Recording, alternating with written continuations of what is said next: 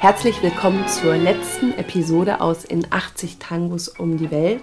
Heute ist der 22. März 2021 und vor genau einem Jahr haben wir unsere Reise gestartet in 80 Tangos um die Welt mit dem wunderschönen Stück Navigante von Carlos Di Sali und wir möchten diese Reise beenden mit Carlos Di Sali demselben Stück, weil wir kommen wieder nach Hause mit einem ganz herzlichen Gruß und Dankeschön an Bruno aus Berlin, der nämlich dafür gesorgt hat, dass das Ganze hier internetfähig geworden ist.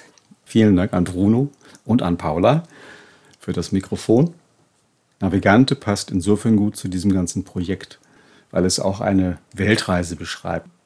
Navigante im Original in Klammern Vito Dumas, eine Aufnahme vom Orchester von Carlos Di Sali mit Roberto Rufino von 1943 ist ein, so eine Art Preislied, so eine Art Loblied auf Vito Dumas, den argentinischen Nationalhelden, der in dem Jahr, als Carlos Di Sali das aufgenommen hat, zurück von einer Weltumrundung gekommen ist, die er alleine in einem 9,30 Meter langen Segelboot unternommen hat.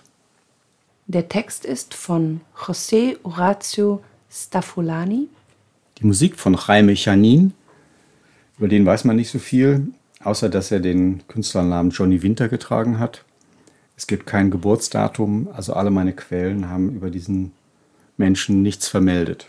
Horacio Staffolani ist ein alter Bekannter von uns, den kennen wir aus einigen Folgen, zum Beispiel Folge 45 Taconeando von Pedro Mafia und Folge 46 Ventaron mit dem Orchester Tipica Victor. Für beide hatte Staffolani den Text beigetragen. Und das Stück war geschrieben und aufgenommen von Carlos Di Sali, bevor Vito Dumas den heimatlichen Hafen in Buenos Aires wieder erreicht hat. Ja, da war Di Sali schnell. Einen Monat davor war alles in der Plattenhülle, weil Vito Dumas hat natürlich seine Ankunft angekündigt. Er war vorher schon in Valparaiso in Chile angekommen. Das ist ja nun mal so ein paar hundert Kilometer weg von Buenos Aires, aber er musste noch mal diese 3000 Kilometer um Kap Horn rum nach Hause schippern. Aber als er dann Kap Horn geschafft hatte, war klar, er schafft es, er kommt zurück und dann konnten die Vorbereitungen für den Empfang und auch die Aufnahme dieses Stückes starten.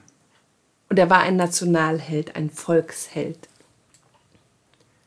Buenos Aires, in majestätischer Pracht geschmückt, das Weiß und das Blau, Flammen unter der Sonne, die unübersehbare Menge singt dieses Lied. Vito Dumas, Navigator, einsamer Kapitän. Dein Kompass hat es geschafft. Dein Norden ist das Ruder. Stahl und Wille, dein Herz. Ja, das war der erste Vers dieses Lob- und Preisliedes. Der Staffolani war eigentlich Journalist von Haus aus und hat dann später seinen Traum verwirklicht, auch Tango-Texte zu schreiben, hat für Carlos Gardel und Pedro Mafia und solche Leute Texte geschrieben. Und er hatte einfach auch die Nase an der aktuellen Entwicklung. Er wusste also, was da in der Luft lag. Und der Vito Thomas war einfach ein unglaublich populärer Mann. Er hat in seiner Laufbahn alles Mögliche gemacht. Also er kam aus sehr einfachen Verhältnissen, war Schulabbrecher, hat geboxt, er war Schwimmer, angeblich auch Flieger, das hat er selber behauptet, aber ich glaube nicht, dass er das Geld hatte, eine Fliegerausbildung zu machen. Egal. Segeln hat er sich selber beigebracht. Also er ist wirklich self-taught. Das hat immer alle Leute erstaunt, aber so war es.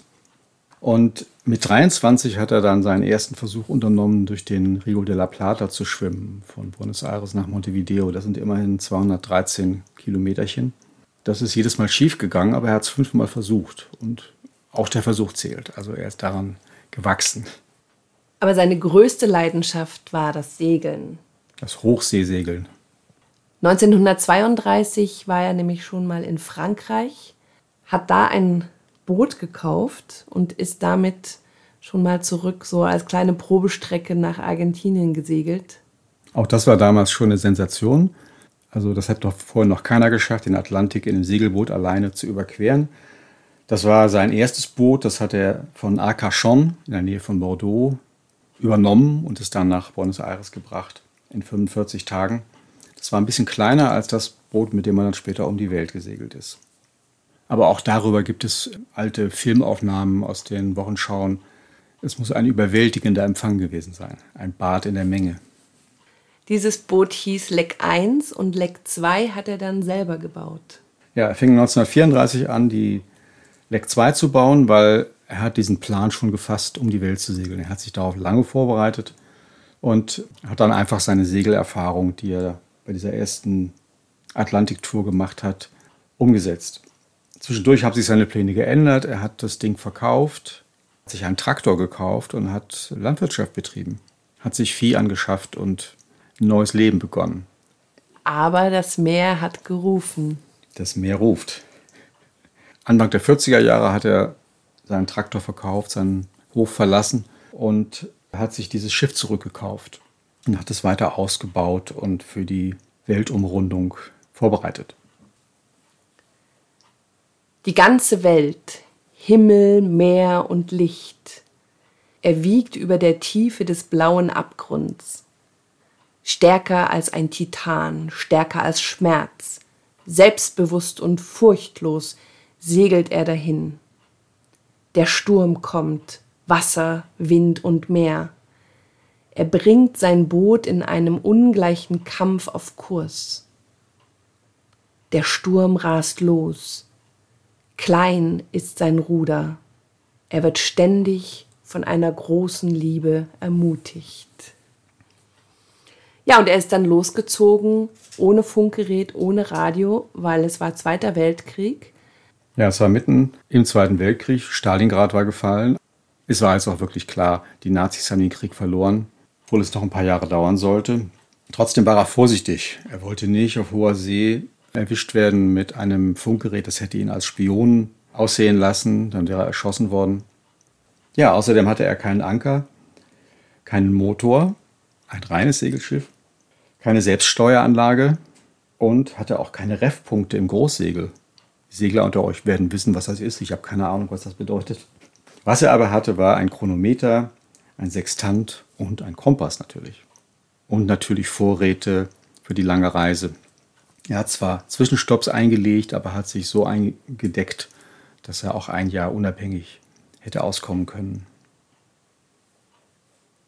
Von Pol zu Pol ertönt der glorreichste Name, den das Meer uns gegeben hat. Wagnis ohne Beispiel überbordende Emotionen. Davon singt die Stimme des Herzens. Sterne leuchten mit dem Kreuz des Südens. Sie funkeln, noch schöner in ihrer blauen Nacht. Das Fehlen einer Liebe vergrößert sich im Traum. Der mütterliche Kuss, Heimkommen, Heimkommen. Ja, das klingt auf Spanisch viel schöner El beso maternal, volver, volver, so endet Rufino. Über diese Reise hat Vito Dumas ein Buch veröffentlicht mit dem Titel Los Cuarenta Bromadores. Das heißt auf Deutsch die brüllenden 40er, auf Englisch The Roaring Forties. Und das bezieht sich auf die 40er Breitengrade auf der südlichen Halbkugel. Das war ein Sturmgebiet und da ist auch eine starke Meeresströmung. Deswegen sind die meisten Weltumrundungen auf der Südhalbkugel auf diesem Breitengrad in dieser Gegend um den 40er rum. Sehr stürmisch, aber natürlich auch sehr gut zum Vorankommen. Und Vito Dumas war ein Freund des Sturmes. Also der hat fast immer alle Segel gesetzt und hat sich einfach den Elementen anvertraut, war sehr berühmt für seine Fähigkeit, bei den übelsten Stürmen zurechtzukommen. Er hat sich einen Spaß daraus gemacht. Das war in seinen Beschreibungen, hat sich das manchmal gelesen, wie als wenn ein Wellenreiter, ein Surfer seine Faszination des Ganzen beschreibt. Auf der Reise nach Osten hat er zuerst in Cape Town in Südafrika Halt gemacht, hat dort sein Boot in den Stand setzen lassen. Die örtlichen Yachtclubs waren natürlich alle hochbegeistert und sehr beeindruckt von diesem Weltumsegler und haben ihm Kost und Logis geboten, haben ihm unentgeltlich sein Boot repariert, weil er ist mit sehr wenig Geld aufgebrochen. Er hatte zehn englische Pfund dabei, ansonsten nur sein Proviant.